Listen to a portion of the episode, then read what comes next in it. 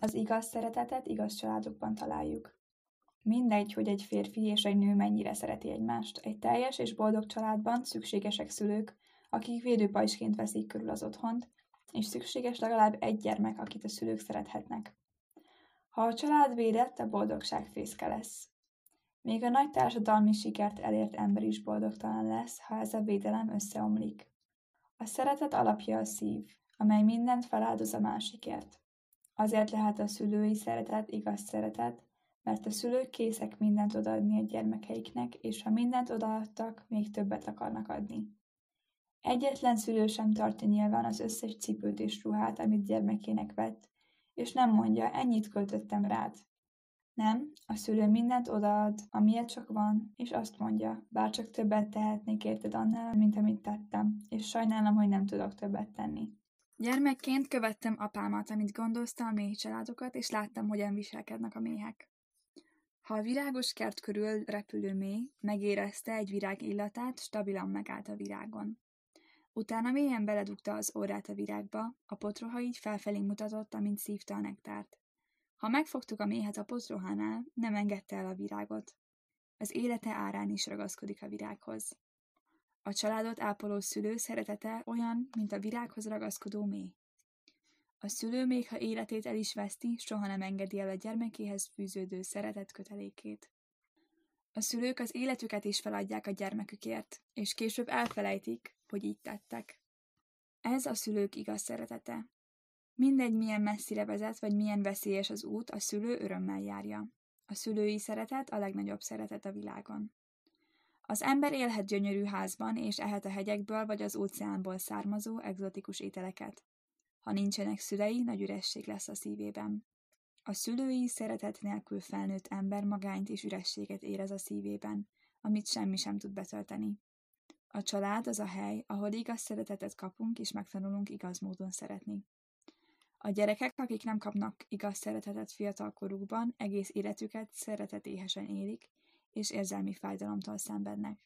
Ezen kívül nincs lehetőségük megtanulni azt a nagyszerű erkölcsi kötelességet, amit a család és a társadalom felé be kell tölteniük. Az igaz szeretet olyan érték, amit sehol máshol nem lehet megtanulni, csak a családban.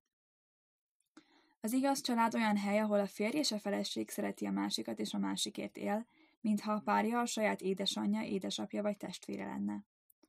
Olyan hely, ahol a férj úgy szereti a párját, ahogy Istent, és a feleség úgy tiszteli a férjét, ahogyan Isten tiszteli. Nem hagyhatjuk cserben a testvérünket, bármilyen nehézséggel szembesülünk is. Anyánkat sem hagyhatjuk cserben. Így az a kifejezés, hogy vállás nem létezhet. A férj egyben felesége apja és bátyja szerepét is betölti. Ahogy a feleség nem hagyja cserben az apját vagy a bátyját, soha nem hagyhatja cserben a férjét sem. Ugyanígy a férj sem hagyhatja cserben soha a feleségét. Az igaz család olyan hely, ahol mindkét fél elismeri partnere abszolút értékét. Nem számít, hogy a férj és a feleség eltérő etnikai háttérből vagy kultúrából származik. Ha családot teremtettek, miután megkapták Isten szeretetét, nem lehet kultúrabeli konfliktus az ebbe a családba született gyermekek között. Ezek a gyerekek szeretik és megbecsülik édesanyjuk és édesapjuk országának hagyományát, ugyanazzal a szeretettel, ahogyan a szüleiket is szeretik. A konfliktusok feloldása a multikulturális családokban nem azon múlik, hogy a gyerekeket különleges tudással látjuk el, hanem azon, hogy az ilyen családokban a szülők igaz szeretetben nevelik fel a gyermekeiket. A szülők szeretete beívódik a gyerekek húsába és csontjaiba, és olyan táptalajjá válik, amely lehetővé teszi, hogy a gyerekek anyjuk és apjuk országát egyként fogadják el, és a világ csodálatos polgáraivá váljanak. A család az iskola, ahol az emberiség iránti szeretetet tanítják és tanulják. Ha a szüleik meleg szeretetében felnőtt gyermekek kilépnek a nagyvilágba, gondoskodni fognak a nehéz helyzetben lévő emberekről úgy, ahogyan azt otthon tanulták. A testvéreik szerető kapcsolatában felnövő emberek a társadalomban szeretettel gondoskodnak fele barátaikról is. A szeretetben felnőtt emberek családtagjukként tekintenek mindenkire, akivel csak találkoznak a világban.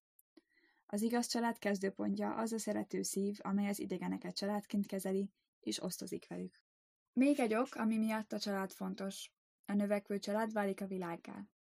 Az igaz család az alap az igaz társadalom, igaz nemzet és az igaz világ létrehozásához.